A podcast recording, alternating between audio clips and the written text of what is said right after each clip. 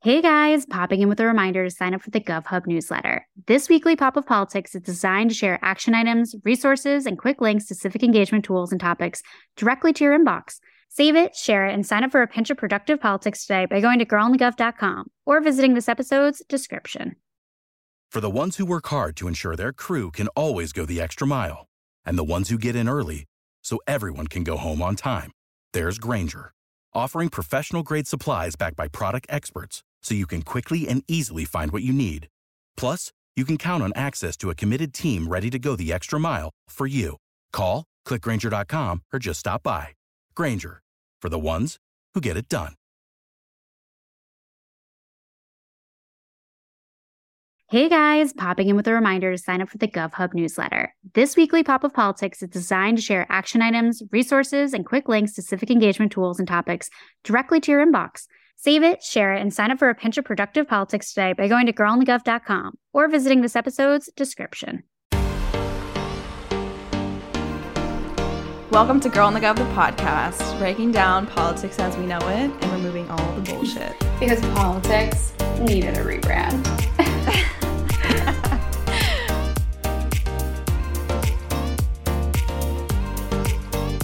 Alrighty. Well, welcome back Welcome to another episode of Girl on the Gov the podcast. Are you sick of your family yet? Are you home? Are or are you quarantining because you have mm. Omicron? How do we how do we say it? Do we know? Honestly, like Greek, it's literally Greek to me. I've just been calling Wait, tell me why. Omi. I like Omi, but tell me why I said like a few weekends ago I said like Omicron or something. And this guy uh, we were out at a bar and he goes, "It's Omicron." I'm like, "How do you even know that?" He goes, "Cuz he was in a fraternity." I'm like, "That fucking makes sense." Wait, but like, okay, maybe like I am so off here, but like Lafayette, we did not have a single frat or strat that was like Omicron Delta Phi. I've never like, heard that in a frat. I've never heard of a frat with that in it. He said he had to learn like the whole Greek alphabet or whatever the hell it is as a frat star. Wow. So Wow, interesting hazing they got thing. going on over there. All right, I mean, at least that's Perhaps. educational hazing, I guess. I was Not like, this is the smartest thing you've but- ever said. This is the smartest thing you've ever said, but it's really scary that, of course, it comes from your time Yep. as a frat Yep. star. But that's that I on that. can't. So everyone, stay safe out there. Samantha, are you you're awaiting your results? Correct. I am, I am, and my parents are literally about to kill me. They're like, "So, can we come pick you up? Can we come pick you up? Can we come pick you up?" And I'm like, "I don't know yet. Can we slow the roll here? Like, not trying to get you guys sick. Like, I don't think I'm sick. Like, I don't have any like symptoms. Like, I haven't been exposed to anyone, but I'm just trying to be like safe, given just how You've been exposed to the entire entire of city of New York. Yeah. so like literally going like every which way like i'm just like all right like there's just no way there's no way i haven't been exposed in some capacity in my opinion I can't Not believe how many people have it there. Like it's crazy I'm not even It's- there, and I feel it. I feel well the COVID. also because everything is like closed like literally i just Mm-hmm. went out like before to like grab a coffee and grab like breakfast and whatever. And like there are all these like cute little bars near me and whatever. And like all of them are closed either for like the next week or they're closed through new year's. Like they have signs on the doors that are like and I've gotten notifications from places that I usually like frequent, whatever, and they're like, "Sorry, like taking precaution." I mean, the N- NHL is like also doing like a, a little mini Yeah. break too, and whatever. So like, no, it's definitely it's totally like March 2020 vibes for sure. it is, it really But- is. regardless, Fauci says it's here forever, so we have to find a way to live with it anyways. And so I'm just saying maybe Omi is the the way we do that. You know, I really hope so. I love the positive spirits. I love the vibes.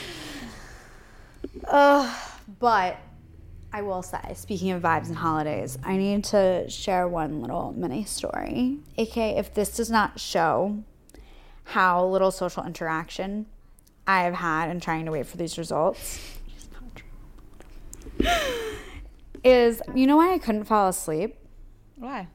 Like, because literally the Hanukkah prayer was stuck in my head. I am the least religious person you'll ever meet. I don't know shit. I've never been mitzvahed, matzvahed, whatever. And I literally have to an Avicii beat in my head.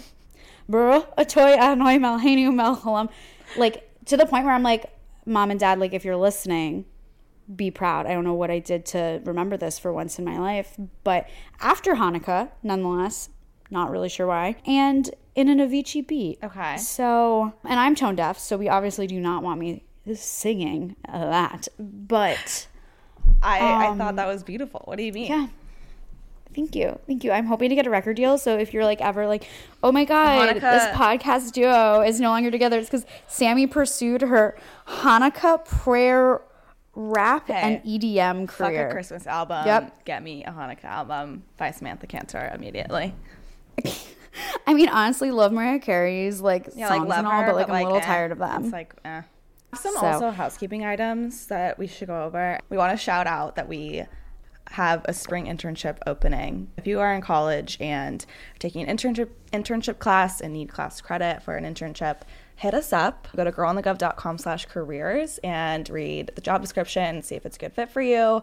All the details on how to apply are there, but hopefully we'll be hearing from you. We would love we would love to chat. Or if, you know, this role isn't quite the moment for you, sign up for our brand ambassador program. Details are also on our website, so go check that out. And then Hell yeah. another housekeeping item because we're just on a fucking Oh roll God, Maddie's on a roll. Oh my merch is relaunching today. So if you didn't get merch when we had our little limited edition campaign going on, it is live again for you to just go and gift yourself all the things for the holidays. You deserve it. Maybe there's a maybe there's an item, you know, you didn't get and you wanted, you know, you saw it on somebody else and you're like, that one's cute too.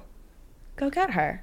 Go get her. She's waiting Totally. for you. And you know what I always think about like with shopping, I have this rule and which is funny that I have any coming from a shopaholic, but like if I see something and I like it, but I'm like, you know what, I'm not either I'm not sure or I'm like, you know what, like I shouldn't spend the money like in this moment, whatever. If I'm still thinking about it like the next day mm. or like a week later, I'm like, permission granted, go get that.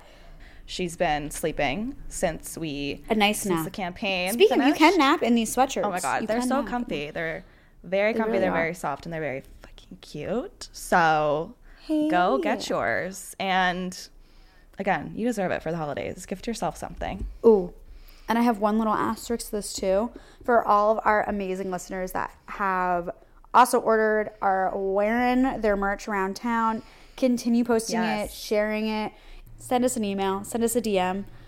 You know the We deal. would absolutely love. Honestly, and if you just want to send us and you don't want us to post and you don't want it to be posted, we still just want to see you in the merch. So just send us a Yeah, picture of you in the merch it. for our own happiness. Those are the housekeeping items, but I think we should get into our interview because again, she's a long one, but she is a fucking good one. So I'm so excited. so excited.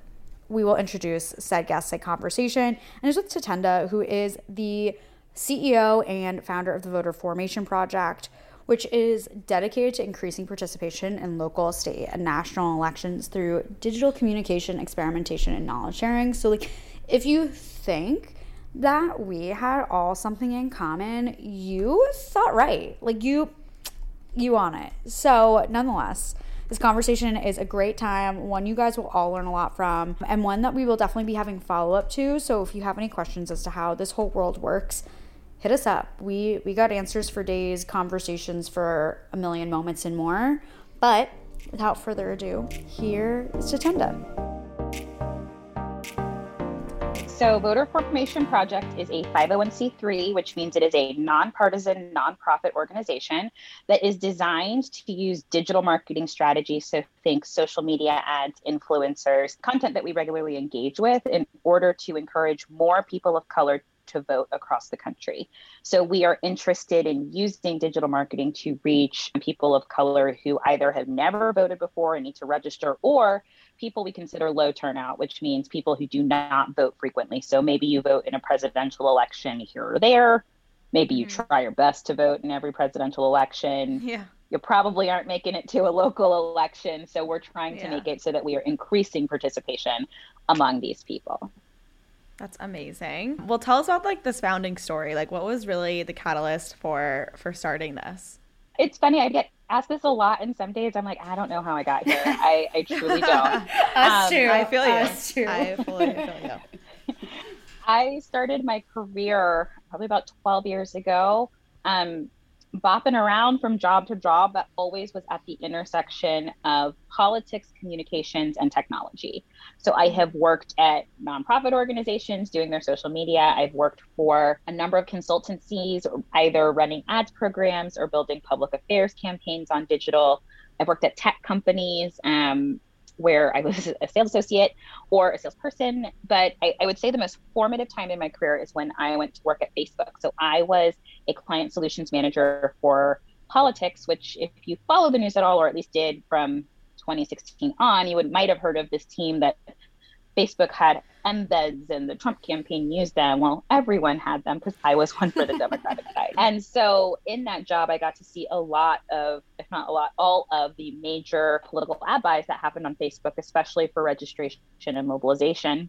And I started to get a bit frustrated that they tended to kind of look the same. I didn't see a lot of experimentation. The audiences tended to be very similar. And a lot of what was happening wasn't matching what my colleagues in the, the private for profit sector were doing, especially in terms of like best practices for marketing for larger companies. Think, you know, large department stores, auto, consumer packaged goods. And so it, it, it, seemed weird to me that we weren't taking some of these lessons and applying them to politics and the nonprofit sector.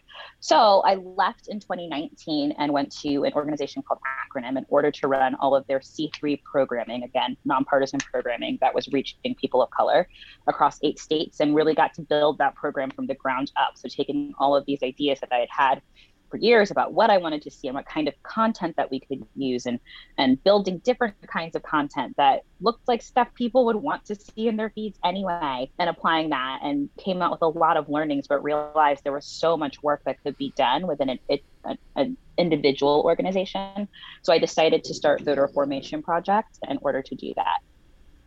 I think my dog's wow. about to start barking, so I apologize in advance. I think there's a squirrel. I love outside. how you can like you can feel it. I know. That, I know exactly. I can see him like, like, right here. I see those ears perking up. I know mm-hmm. exactly what you're thinking. Don't do it. Oh my gosh! No, we welcome pets at all times on this show. but pets aside, as much as I like to talk about it all day, thinking about your strategy and like actually creating content that people want to see and can relate to and actually feel like makes sense to them is totally like our language. We definitely you know are, are speaking the same on that and is part of like sort of our mission too. So when we first connected i was like this is going to be such an interesting conversation already. We are off to the races on this for sure. But you talk about some of the lessons learned in other industries. Can you talk about some of what those are and how you've started to apply them through you know originally acronym but also now you know this project itself yeah, so some of them are pretty like technical, but I'll, I'll do my best to break it down. Actually, I think this audience may get it even better. So, one thing that you don't see as much of in this world is remarketing. And remarketing is the ability for an advertiser to continue to reach you with something you've already expressed interest in. So, at least for me, if I am like on Amazon or Nordstrom and I like put a pair of boots in my car, it, it, they oh. don't leave me. They haunt like you. they haunt you everywhere you go. Mm-hmm. They're like in your Gmail. They're yep. in your social media feeds. They're on CNN. On right. CNN website. You're like they're everywhere. I'm still broke. I still can't buy these. Like get right. at me and yeah. and so they're there and that is called remarketing like broadly right it's the idea for an mm-hmm. advertiser mm-hmm. to continue to reach you and it's hard to do that for a number of reasons in the space but one of them is a lot of the existing um, websites or technologies that are used to register voters or to get people to commit to vote just make it more difficult to have that capacity so we ended up building our own tool that allowed us to do that kind of remarketing for people who say saw our ads and didn't go you know start the registration right. process we'd be like hey keep keep thinking about it voting's good voting's really good mm-hmm. and we tried not to be too explicit about it either right so the messages didn't say like you didn't fill out your form you need to show up now like no but you just mm-hmm. keep reminding people that like yeah. this is something they thought about so that's like one piece. And that's getting harder because we all care a lot more about our privacy, ironically, because of what happened with Facebook in 2016. Um, it all is so ironic, honestly. Yes. But at the same time, that's still like something really valuable that can be taken. Another huge thing for us is that marketers talk to people for a long time. And you may not be thinking about it when you're going about your life, but I like to use Tide as the perfect example because I started noticing this once I learned about it. But like a lot of us can rattle off our head that Tide is the number one brand detergent. It cleans the most things. It's very white. And like their yeah. eco-friendly version doesn't make you itchy. And it's not because we all should know that Tide is the best detergent in the country. It's totally cool mm-hmm. if you buy Gain. But they spend a lot of dollars putting Tide in the TV shows you watch, buying billboards, mm. putting it in the magazines, letting you know yeah. that, you know, when there are natural disasters, they show up and they help wash mm. people's clothes. They have yeah. so many influencers, the cleaning influencers of the pandemic. I found myself buying powder Tide and I was like, what is going on? and it's because of these the cleaning influencers. I mean, the fact that we're even saying that is But it's such a thing. Oh. It it's is. such a thing. Like now it's clean yeah. and go clean co. Love you guys. Like thank you for helping me clean my house. And with powder tide. And like so it's that kind of long-term marketing where you don't realize it, but these companies are building in these strategies where they are spending years in some instances talking to you, or cars is like a perfect example I like to use all the time. Marketers who or folks who do advertising for cars expect to talk to consumers for eight years before they make that purchase. Wow. So they are thinking from the time you're 13 ish, let's put these cars in movies, and TV shows, like things that teens are naturally consuming, but you're not ready to purchase a car. You don't have money to purchase right. a car in most cases, but you're thinking, yeah. they're thinking long term, like when that person gets to be in their 20s mm-hmm. and needs a vehicle, like we want them to think Toyota or Ford or whoever. And so, mm-hmm. but we don't do that work in the civic engagement space for politics most mm-hmm. people or most campaigns have come to this space and said, I'm going to talk to you between September and November, and that is the best way for me to get you to vote because for a variety of reasons, it's proven to be cost efficient, um, especially in terms of like whether people talk to you via the mail or online or in mm-hmm. person. And I just cannot believe that politics is such a singularly unique area that no. marketing psychology cannot apply especially yeah. when we're in this environment where we have so many fractured places of information. We have so much disinformation and misinformation that's just around people. And so, why is it that we're not thinking about what kind of long term campaigns that we can run? What types yeah. of, of messages and advertisements that aren't boring, that aren't like annoying campaign messages with like the American flag and then the candidate and then them kissing babies and then their kids? Like, we don't need that.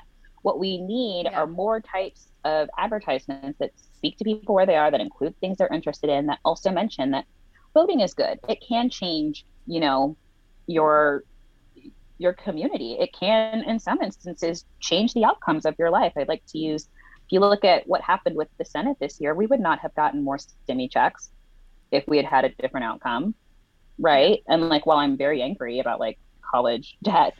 but like, you know, there are some different things that like outcomes yeah. matter and it can change the trajectory of your life, if not forever, but at totally. least in the short term.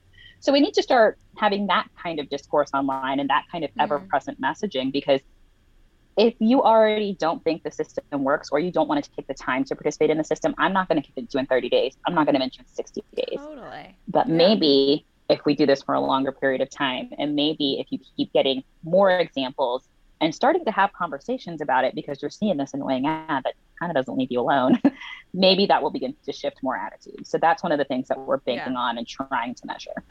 A thousand. Yeah, like why do we know what the number one cleaning detergent is, and we're we're, not also knowing that voting is central. Well, guys, I right. have a total confession, and this is just because I used to work in PR, so like this like just hits me like so right in the core is my favorite game to play while watching whether it's TV show or a movie is find the brand placement.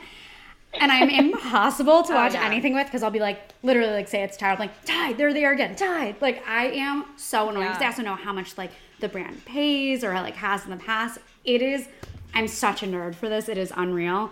But like it is so true. Like it is a fun game. It's so it's especially let me tell you if you're watching something that like you were forced to watch you're like i can't like not my vibe not my genre and you want but you need to like stay awake during like whatever you're trying to watch yeah. let me tell you it is a way to stay entertained highly recommend 10 out of 10 but it, you gotta try this game It's so good. Yeah. It's you honestly you can make it a drinking game too. It's versatile. It's it's got a lot of legs. So, you know, that's one. But in terms of like civics and platforms and like making it, you know, effective, especially in the long run, are there any platforms you felt have been like the most effective? I know you work for Facebook, like you were saying, but like are there any where you feel like the long game really has started to succeed or any that you're like looking to really utilize in this, you know, forward thinking approach? we are starting to measure stuff in 2022 so we've had so many exciting conversations about how we want to measure things but i think the biggest lesson that we took from last time or at least one of them there's so many lessons that i call like the most important one but one of the big mm-hmm. ones is it's not necessarily what platform works best but what works best for who so if we're trying to for instance to reach older african american audiences facebook is actually it like hmm. they love in many cases like the boring official looking creative like it works really really well with those audiences oh, yeah. right totally. like if it looks like a bill they're going to pay more attention and like that just is what it is but if you're trying to reach folks who are under i would say 35 snapchat's also super effective in a place where cpms the cost of your ads are are relatively inexpensive compared to other platforms if you're trying to maybe reach younger Latino audiences or even middle or middle, I don't want to say middle age, but like middle of the age demo, YouTube's super effective because Latinos tend to over index on time spent on YouTube.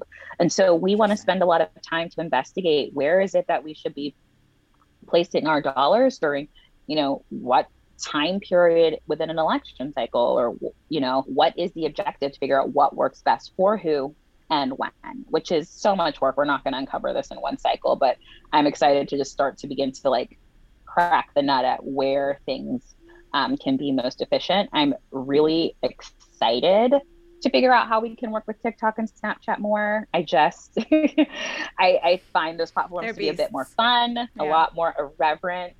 Like I'm willing to try just about anything to get folks to vote. I even like OnlyFans influencers done it. Like I'll try anything. Oh my god. Um, Wait, that's iconic. Wasn't nearly like really smart. yeah, I'll try anything. It wasn't necessarily the, the, the oh most God. efficient place for people to be thinking about voting at all.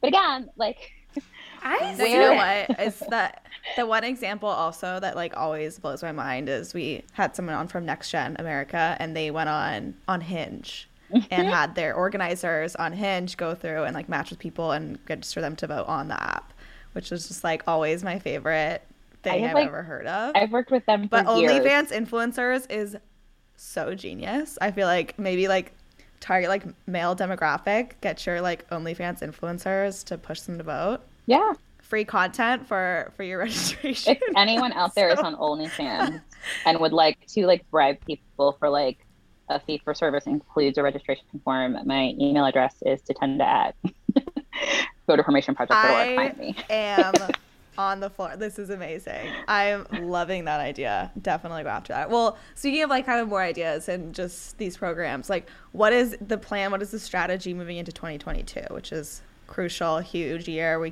can't stop talking about it. But what is your guys' plan? Yeah, we are so excited. We want to start running program. When we say program, we mean advertisements and thinking about the content that we're building super early. So we are hoping to be live with a lot of our ad content and measurement um, programs, like the larger ones, by spring of this year. We're going to be doing a lot of, I'm like trying not to use jargon, a lot of testing to figure out what works best or like small optimizations we can make probably in the beginning of the year, which is also really exciting. So we can be most efficient closer to the election. We are hoping to be running in 11 states, but we know we're definitely going to be running in Nevada, Arizona, Pennsylvania, and Georgia. These are all okay. states with really different constituencies, really different um, audiences that require different treatments about how it is that you talk to them about voting. So we're really hoping to uncover what messages resonate in terms of getting people to shift attitudes early. We're hoping to uncover what messages get people to actually submit a form, whether it be to register to vote or to make a plan to vote. We're really excited to do some long term experimentation with digital video um, and influencers and figuring out how is it that we can leverage TikTok and Snap and these kinds of different platforms that have all of these different products, like not just you know people looking through other folks' feed, but Snapchat has so many different options of where you can create content. So I'm really excited to to dig into the content creation piece, and I think I love some of that work the most. My brain is like really dual because I love the technical, like nitty gritty. Talk to me about like your strategy for remarketing and what pixels you use. But I also am just so enthralled by the stories and the art that you can tell, probably because I can't make it to save my life. I just consume it and I know what I like and I know what I don't like and how different people consume different things. And so often you'll find the thing that I, I love the most can fail, right? So, how is it that we are finding artists and finding storytellers and finding all these different folks who create things from the audiences we're trying to reach and being able to amplify that and test it? I'm just so, so excited to start to do that because creative review makes me so happy. I like yeah, my team knows incredible. I'm like, oh, I'm so excited. Can't wait to see the deck. I'm also like really jazzed about the whole dynamic of more user generated content. Like the things that I see mm-hmm. on TikTok, I'm like, I tried to make a TikTok video. I have like one video on my TikTok of me doing like a dance challenge from 20 like pandemic. I was so bored out of my yeah. mind. And oh, like, I, I was like, how do these people do this? This takes like 45 minutes. And I was sweating. It takes so sweating, sweating. All of mine are still in my drafts. You'll never ever see them. But um, I will no, pay. I, I will pay can't to believe see how long it takes to learn. I can't believe how long it takes to learn like a 10 second dance and the just physical strain that comes with it. But here we are. I mean, the pandemic did wonders for TikTok and now it's it's my whole life. It's how I spend half of my day. But we want to move into our I have a stupid question segment. Um, and we're to kick it off with the question that is What is a tech stack? I have no idea what this is. Okay. Tech stack is one of those words that I feel is very San Francisco, Silicon Valley. I feel like, and I didn't know this word in my life on the East Coast or when I just solely worked on the East Coast. A tech stack is the amount of technological tools or softwares or programs that an organization uses to achieve an outcome. So okay. like if I'm trying to like not relate it to politics that way it's something a little bit more normal. Again, let's use purchases. Like if you're going to make a purchase and you are dealing with a small retailer and they use Shopify and Square and they have a CRM backend database that connects all of it to it so that they know it's you. Like that is a tech stack. That is the tech stack that they have to make sure that you can buy your products and they get their money and ideally it ships to you in a decent enough mm-hmm. time. So that's a tech stack. you think I know that living in San Francisco and the dating pool that I live in, but I didn't know that. But now I can, I can definitely visualize. That might mean that you're like dating well, to be honest. Yeah. Honestly, like you, well, you don't let them talk about the tech stack. Yeah, I mean, if I went on a date and anyone started talking about a tech stack, I would walk out. But I'm not dating well to answer that question. Like how too, I was like immediately no. I was like, yeah, I'm not either. I was like, oh, no, she's not. Oh, it's okay. It's, it's okay. okay. Well, you know what? Someone's gonna go on dates with us, and we're gonna be like, "Hey, by the way, do you know what a tech stack is?" I know what a tech so, stack is. There you go. But they've had people like reach out to me before because they're like, "Oh, you worked at Facebook. Can we talk to you about?" And I'm like, "I'm not here for that. Like, that's LinkedIn." I'm gonna be honestly too. Sorry, I'm just before we move on. I'm just gonna be so like keen if I ever hear tech stack like in a bar or like anyone says it, I'm gonna be like, I know it. you know that also okay, like sorry, this weekend you're gonna be like exactly that. Like I already see it. I know it. No, I'm gonna, I'm get gonna a text. literally only be able to like. I'm gonna be listening in for tech stack every everywhere I go. Honestly, now in the city. oh my god, I love it. Okay, next question, and that question is, what is a media buy? A media buy is when an organization purchases ads from a vendor, and it can be any kind of vendor. So you could be buying your ads on social media, which is self-serve, which means that like I literally have folks who I used to do this myself, like purchase ads in the back end. Or you could be working with a company that has a salesperson who like will send you a thing called an insertion order, and you fill out all the pieces and double check it three times to make sure you're not overspending your money, and you send it to them, and then they process it and your ads show up. But it is a way to purchase ads across any venue, actually. Media buy applies to television, radio, online, any place that purchases ads. Well, next question What qualifies as statistically significant in the digital media landscape? You know, this is a spicy question, and I don't even think you guys knew that, like, you were walking into some spice. So, statistically significant generally means that if something were to happen in a universe, so let's say like I'm trying to figure out if my program worked. The treatment or the thing that I am doing, or in the case of voter formation project, the ads or the media is more likely than chance at a specific level to have been caused, like someone's more likely to vote because of our program. So okay. there are kind of three general levels in science of statistical significance. People can say it's 99% statistically significant, meaning that it is 99% likely that this program was the reason that someone voted. 95% is another one. So the confidence interval, a 95% confidence interval, we are 95% certain that someone voted because of this program. And then there's 90%. 99% is obviously more confident than 95, which is more confident than 90. At what level do you report your your findings? Some people will report 90. I've actually seen 80 in a report and I was like, are you joking? Some people will report 99, 95, right? We tend to put things at the 95. We'll say if it's a 90% confidence interval, digital media measurements really, really, really hard for a variety of reasons. So, all this to say, statistical significance means how likely is it? I'm trying not to use the word statistical or significant, and it's really hard. How how likely is it, or how much are we saying that some an event happened because of an intervention and not due to chance? I think I did that correctly. so, what are the odds? Like someone bought those pair of boots because they just wanted to, or because they saw it on the ad and over, over and over. Right. Correct. Okay.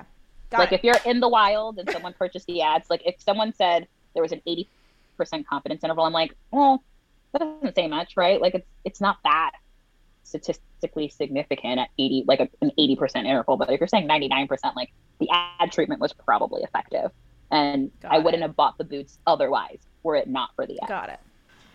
Nice. Interesting. I'm like now thinking about everything that I've recently purchased and like and basically it's everything. It's a lot of ads. Everything. But like, it's interesting because I definitely do feel like it's a multi-step thing like kind of pulls in the remarketing concept but i think of like recently especially i was like shopping for uh, a dress for like one of my friends weddings but i like started searching and then all the ads started coming in and coming in and whatnot all over my like ig and eventually i bought one and it like it took like me revisiting all of these different ads and some of the ones that I'd saved on IG a number of times before I committed. But at the end of the day, I did buy a dress from like a brand that ended up popping up on my ads. Like what they were serving me was pretty accurate for my taste. And marketers like, measure this. Totally. They measure the effectiveness of their programs and what you're describing is called attribution.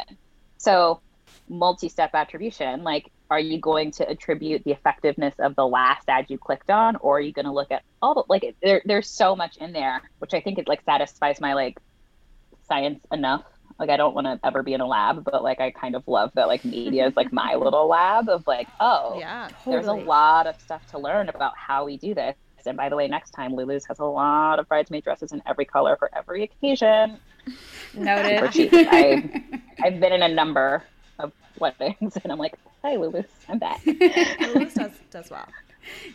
They always they have good shoes too. I gotta say. Um, side note. Sorry, I'm really taking us on a tangent, but they've got great shoes. I've never bought there. So this is a this is a Lulu's. Yeah, sponsored um, hashtag advertisement. Sponsor us. Lulu's, I will well, like moving... do a whole vertical video segment for you. Life of a CEO. Vertical video only. Yes. Oh my god. Well, tying this back to to like the political electoral politics side of things what is a voter mobilization campaign? What does this traditionally mean? What does this mean now in like this new digital media space and everything? Great, love this. So voter mobilization campaigns are activities that a campaign or an organization will do in order to get voters to actually get to the polls. So there are multi steps in campaigns. People will try and raise money. They'll try and get people to support their candidate. They'll try and convince you their candidate's the best.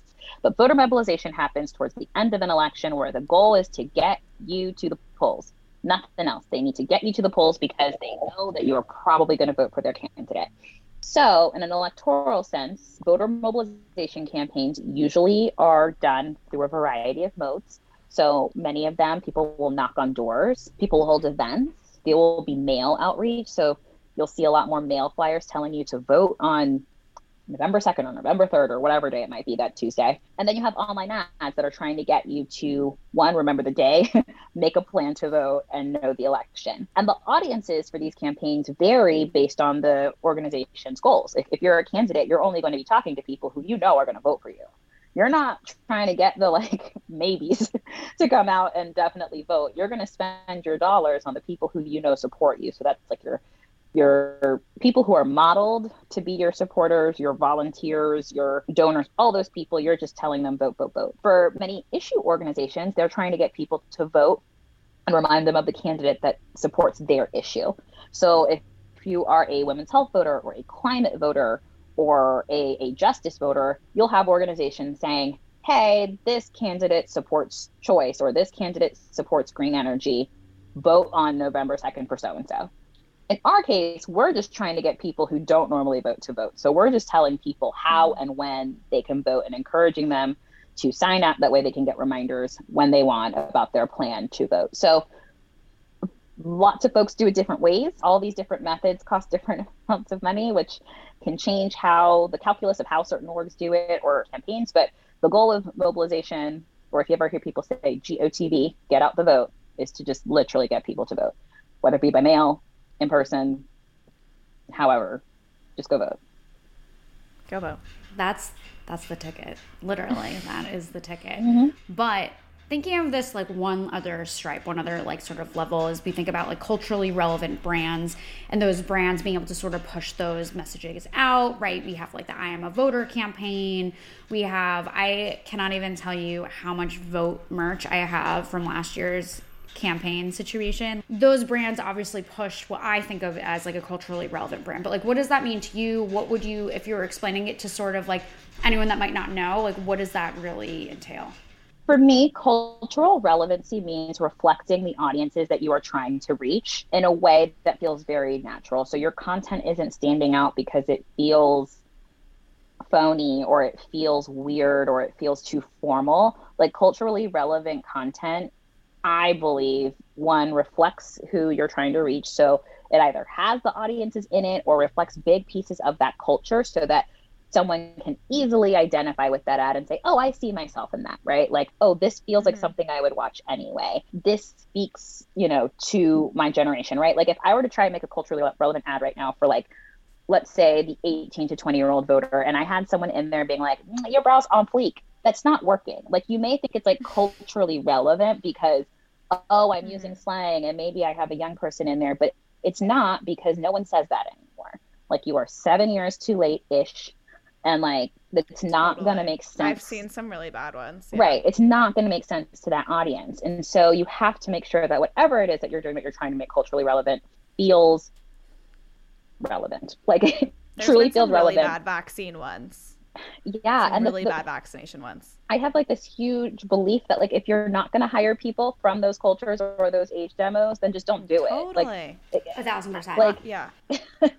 I mean it's insane. I would rather like go find a 22 year old or like hire some 18 year old and explain things and get them to create the content or like them to supply the ideas or have your creative team sit down with them and let them tell you like straight up because like these young ones, I love them, no filter. Like, yeah, get true. them to tell you what to do than to try and guess on your own. Like, I'm sorry, if you're trying to reach like the youngest generations, maybe J Lo is not who you want.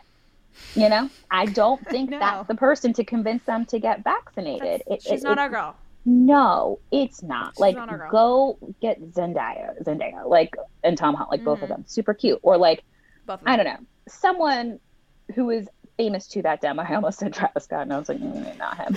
So, like, Actually, run it back. but moving forward to, we want to learn a little bit about your Expand the Electorate program. Can you kind of give us the snapshot synopsis of like what this program is, like, and really the like hypothesis behind it?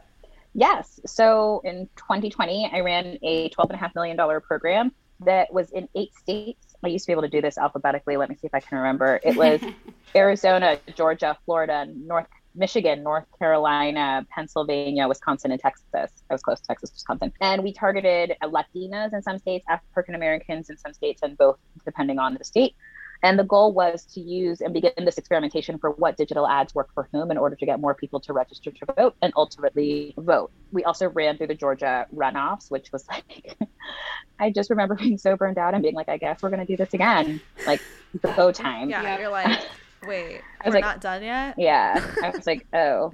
After like I got done celebrating in the streets, I'm in Washington D.C. and I like legitimately like took bottles of champagne Like, no, to the streets. actually, like, yeah, come on back to the office. It's Like, not over yet. yeah i was like oh guys it's monday surprise we're doing this again and and so we're able to really start to build the foundations of the learnings that we had for the campaigns and again started to really untangle what platforms work for who what types of messages work for who what creative treatments meaning like overall voice worked for different demos and and it was just really exciting to begin to come out with like that many learnings and have the work just come to fruition and actually work out it was it was really great That's awesome. I just that like takes me back to like literally last year and I can't believe like that feels like forever ago to me. It is so insane. But like Seriously.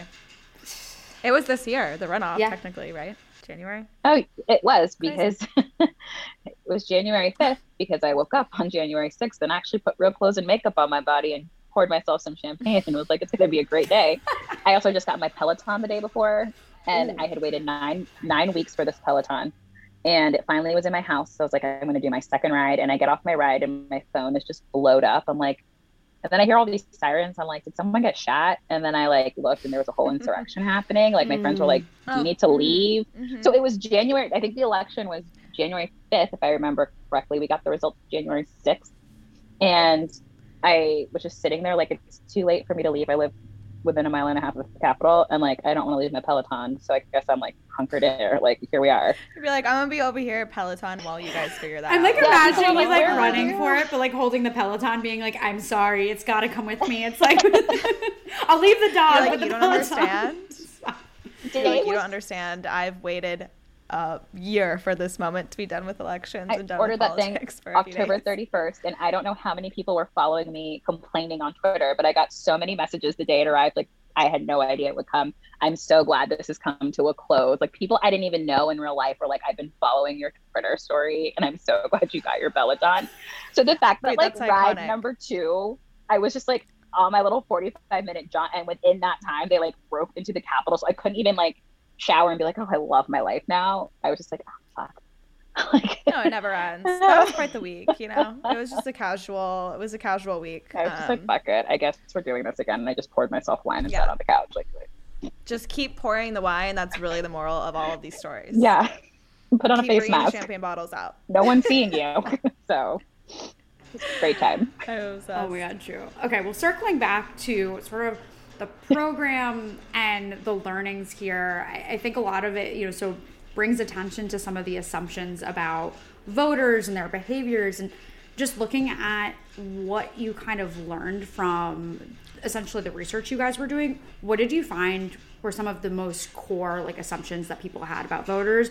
What were like some of the ones that were like totally off? What were some that were totally on? Like, you speak to that a little bit? Yeah. And I think what made me excited about this work is that oftentimes in any kind of marketing or digital marketing particular scenario, people want to say, what's the best practice? Like, how do you do this? How, what is the best thing that I can do to have this outcome? And there had been a couple of very long held best practices for digital work for voter registration. One of them is that you had to run your campaigns a month before in order for them to have any kind of effectiveness. And another was that official looking creative is what worked best. And when I say official looking, like it looks like something that came from your government. You make it kind of ugly, you put a seal on it or something, it like looks like it came from the government to kind of scare you. And neither of these sat well with me. I was like, this is not how people use the internet, especially when you can opt out of viewing ads on the internet, right? Like you can't opt out of receiving a piece of mail. You can't opt well, you kind of can with TiVos now and like DVRs, but like for the most part, you can't opt out of like a radio ad or you can't opt out of a TV ad, but you certainly can a digital ad. So I was like, this doesn't make sense to me that like we're saying that for all the different people and all their different experiences and all the choices they can make, that like these are the things that work best. And we disprove that. Like, do we have a best practice? No, but what we are able to say is that we strongly believe that there are certain best practices for different audiences. And there are certain commonalities that are held. But for instance, official looking creative, I was hoping it proved it didn't work because I hate it. I think it's so ugly, like it's boring to make. I, I'm not enthused by it but it does work for some people. it works for older folks, particularly older African American women. That's who we saw have the most impacts of getting them to fill out a form. It does not work on Snapchat. Like you, it literally did not deliver. Like it did not go. and so we have to then think like, okay, who are these audiences that are there and who's not consuming it?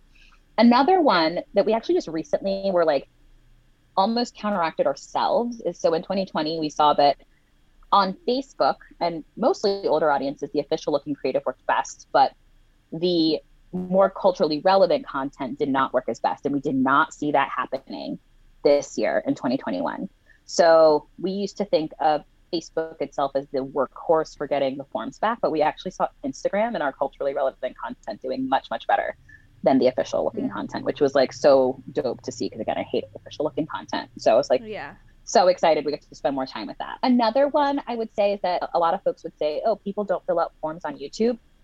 That's not true. People on YouTube are big bullshit callers and they're not just going to like willy nilly give their information because it's harder because you're trying to get someone to click away from watching their video.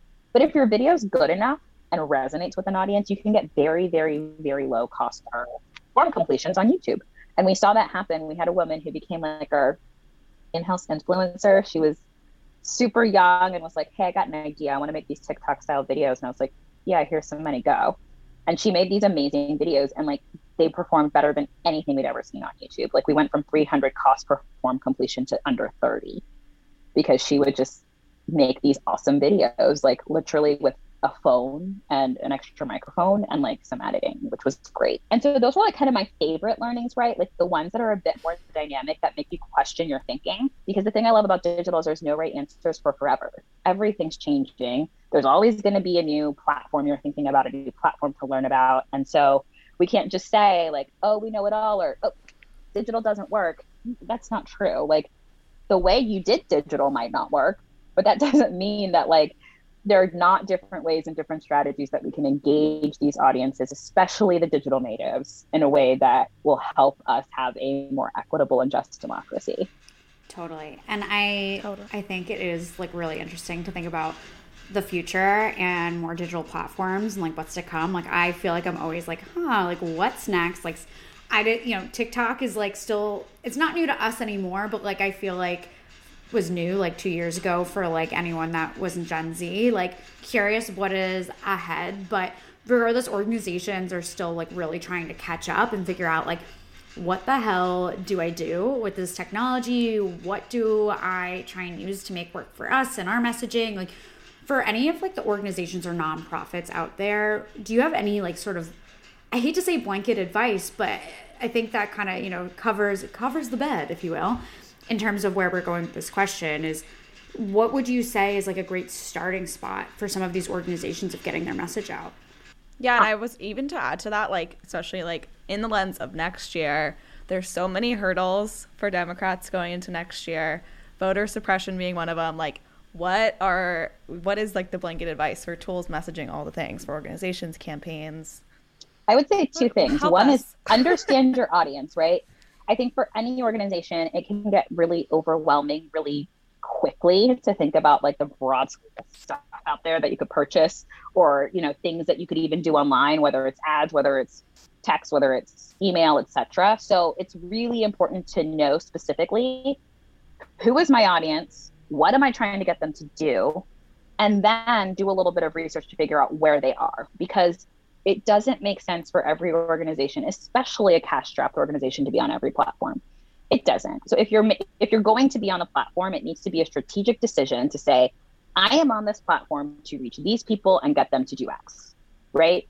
So like for instance, like we actually don't use Twitter as like an outreach mode for many of our audiences. Like my organization is on Twitter because we are want to be thought leaders and we have a lot of snarky things to say and it's a fun platform and that is a way that we can reach other leaders and be involved in the conversation about voting rights with the other folks who work in it right? Like but we're not like trying to use it to get normal people to like engage. It's like that's not where people have those yeah. conversations right? Or participate in cultural conversations. But you know we are building out our content and our ad streams on Instagram and Facebook and Snap and like trying to think through, okay, like we're going to have these like this content that we're going to create for ads, like we should actually use it organically, but like we're on those purpose those platforms more for the purposes of program later on, so that our page looks like it's like a real organization when people like go to it and see what we're about.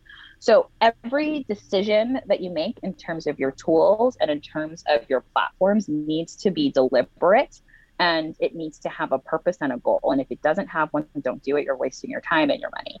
I would say the next piece for messaging, um, I guess it also comes down to your audiences, but more broadly, we have just seen that our audiences of color really resonate with informational messaging. Time and time again, it has proven to be some of the most effective for getting people to engage with our content and to ultimately fill out their forms because there's just so much confusion. And I think it's mm. very easy for people who have been lifelong voters or people who come from homes with a lot of privilege where like you've seen people voting, you you are financially well off, etc., to not realize just how hard it can be to vote. Like yeah. it is different when you move. It's different in every state. Sometimes it's different by county. Sometimes you can't make the time to vote. You're worried if your ballot will get there on time. Like it's just really fucking confusing. And even having to learn all the different rules by states, I was just like, oh yeah, oh this God, is a nightmare. And yeah. so understanding that and beginning to have empathy and thinking about how can I break this mm-hmm. down for folks? Because many people will say, I want to vote, I just don't know how. I don't know mm-hmm. what I'm doing. Where do I go? so, like for us, like the ads that were like, hey, click here. We can help you make a plan to vote. How would you like to vote? By mail? In person? Here are the times available where you are. And giving people that information is, is I think, always a great place to start. And it's pretty non controversial and it, it's yeah. always additive.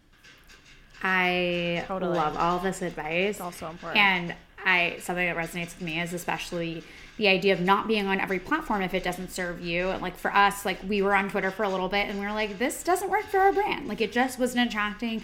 Like, you know, we also kept forgetting that we even had one, which is a huge side side problem. Like we would literally like, oh wait, shit, we have a Twitter, we should probably check that.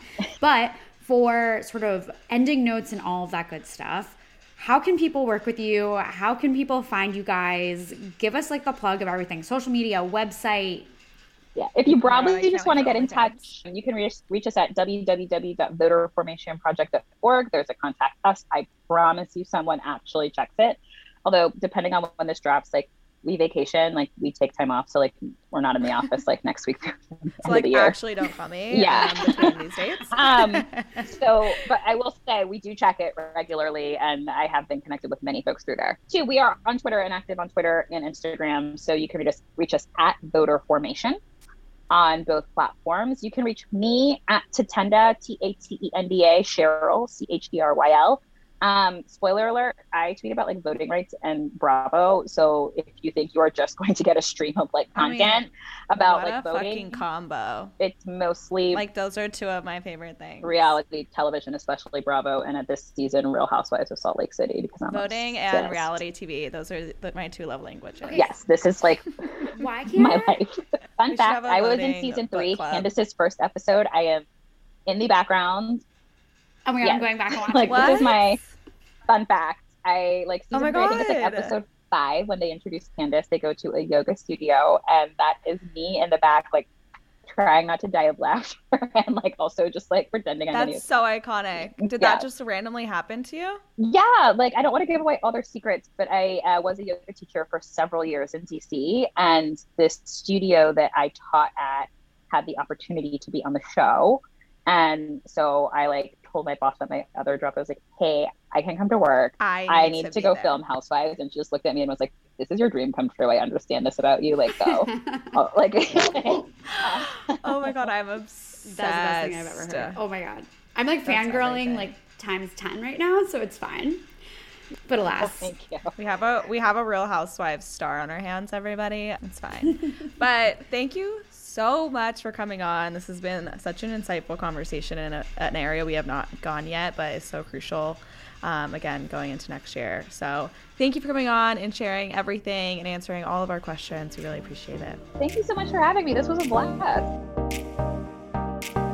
Well, let's get into our top stories of the week because there is a big one the one oh boy. that we have been talking about for months and we're going to continue to talk about which is build back better because last week we had some disappointing news come come through, um, and that is that that Democrats are struggling to pick up the pieces after the new, honestly, cockblock Senator Joe Manchin effectively crushed President Joe Biden's big domestic policy bill, Build Back Better.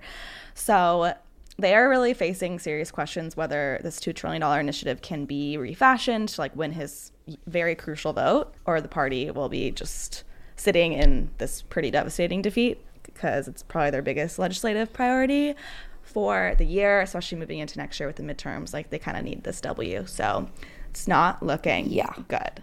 But good old Chuck Schumer vowed on Monday that the chamber would vote early in the new year on Biden's good old Build Back Better. I don't know why, but like I just really feel like it needs like a cowboy type accent. But look, that's a personal problem. But anyways, as it now stands, is sort of like how he wants everyone to vote on it because he has this strategy that he wants every senator to have the opportunity to make their position known on the Senate floor, not just so on television, which is referring to Manchin's little fit on TV on Sunday.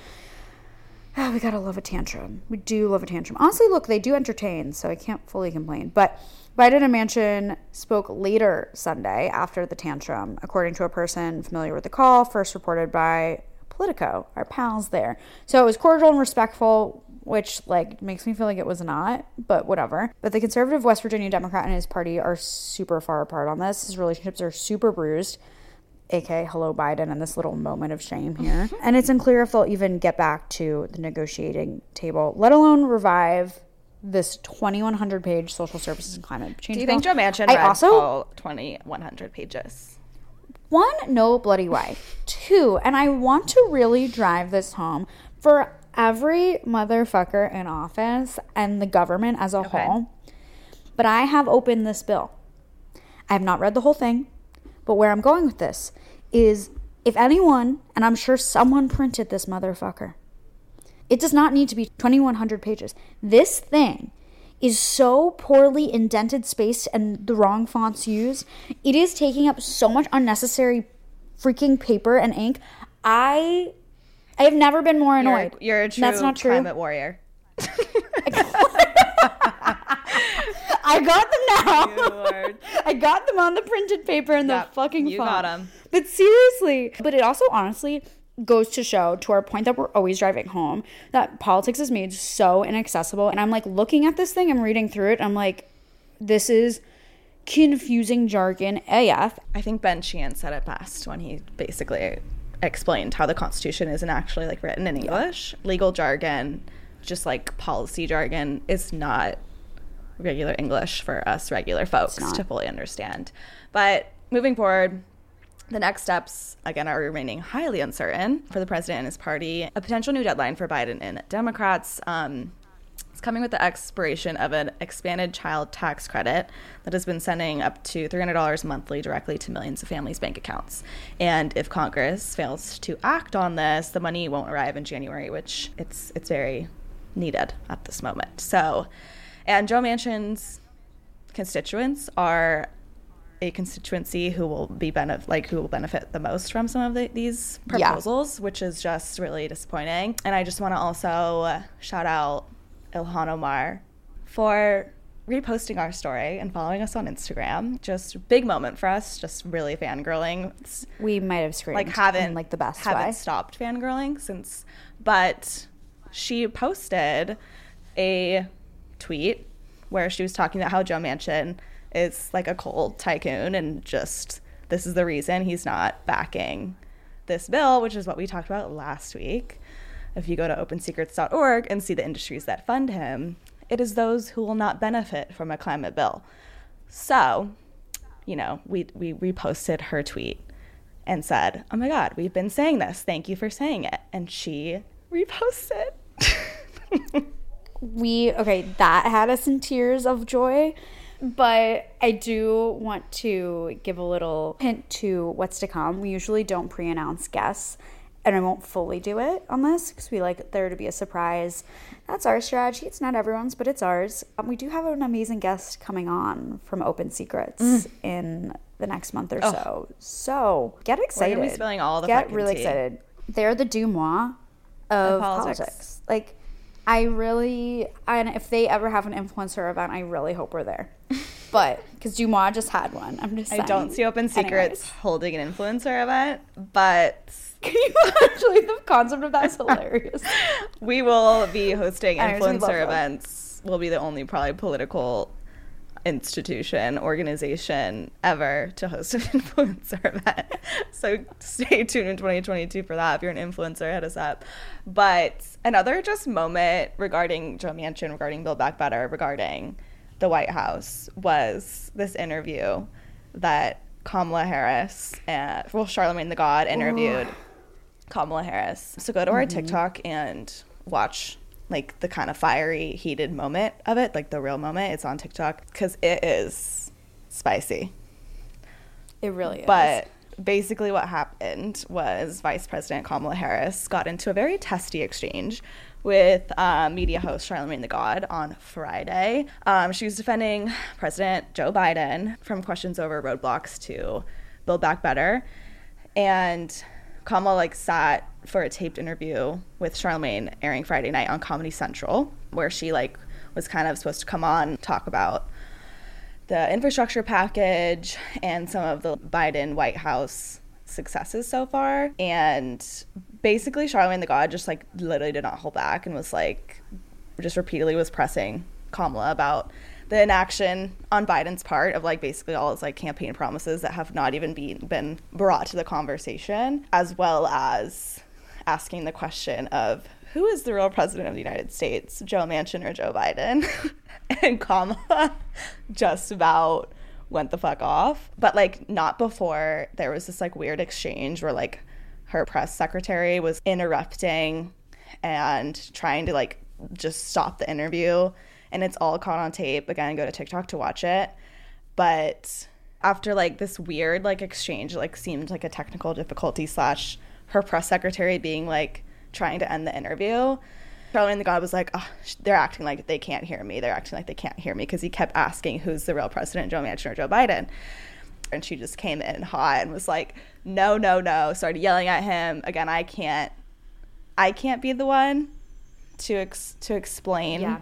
The drama here. And you You, really have, have to go see see it it yourself.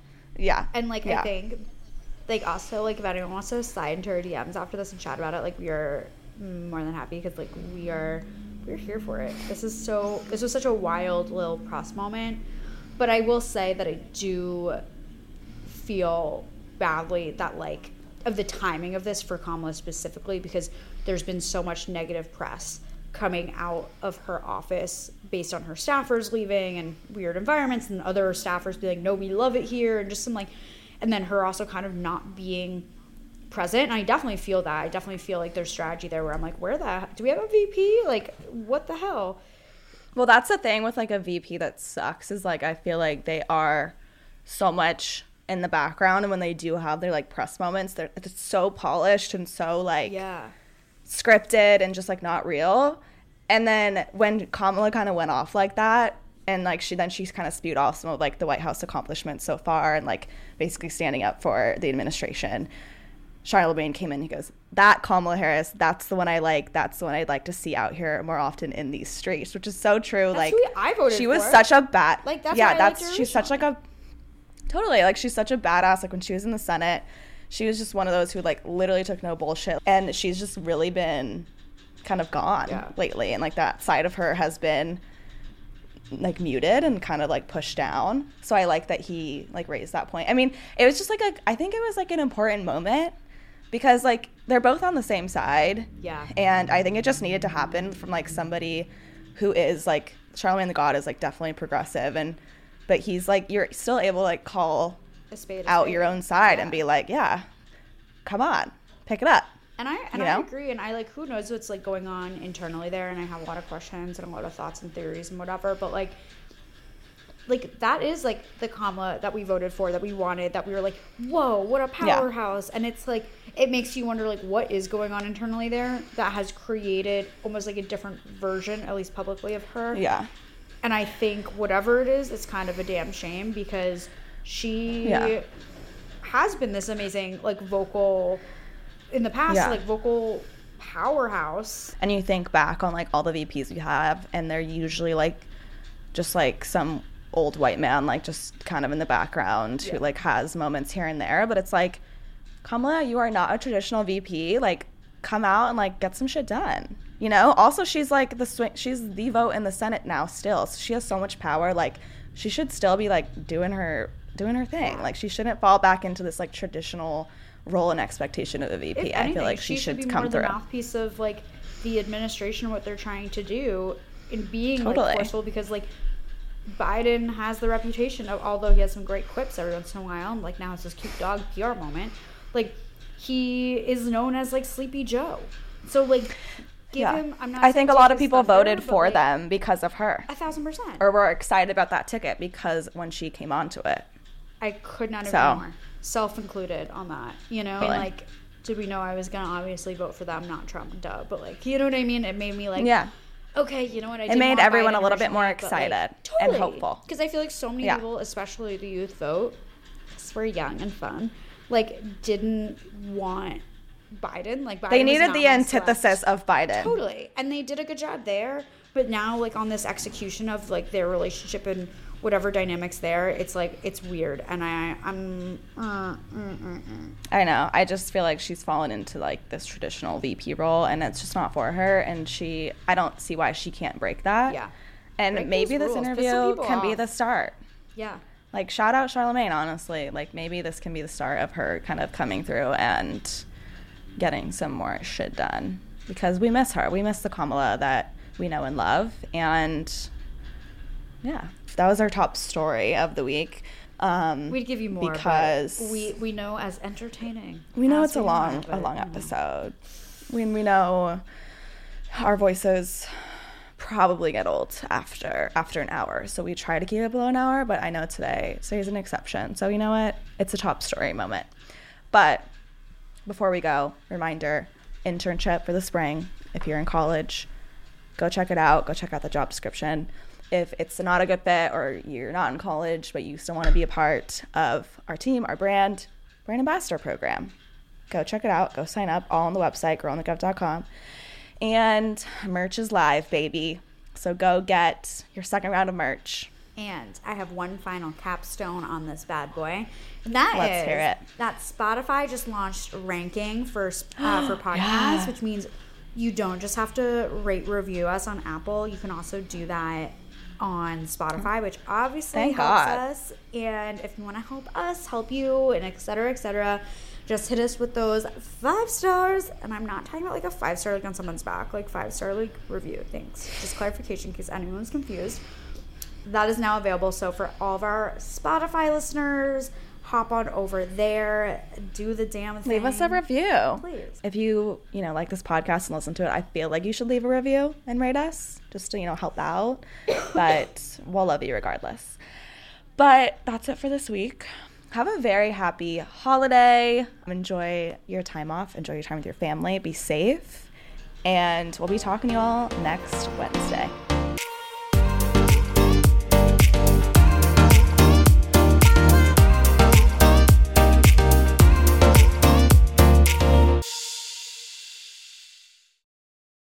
Hey guys, popping in with a reminder to sign up for the GovHub newsletter. This weekly Pop of Politics is designed to share action items, resources, and quick links to civic engagement tools and topics directly to your inbox. Save it, share it, and sign up for a pinch of productive politics today by going to girlonthegov.com or visiting this episode's description.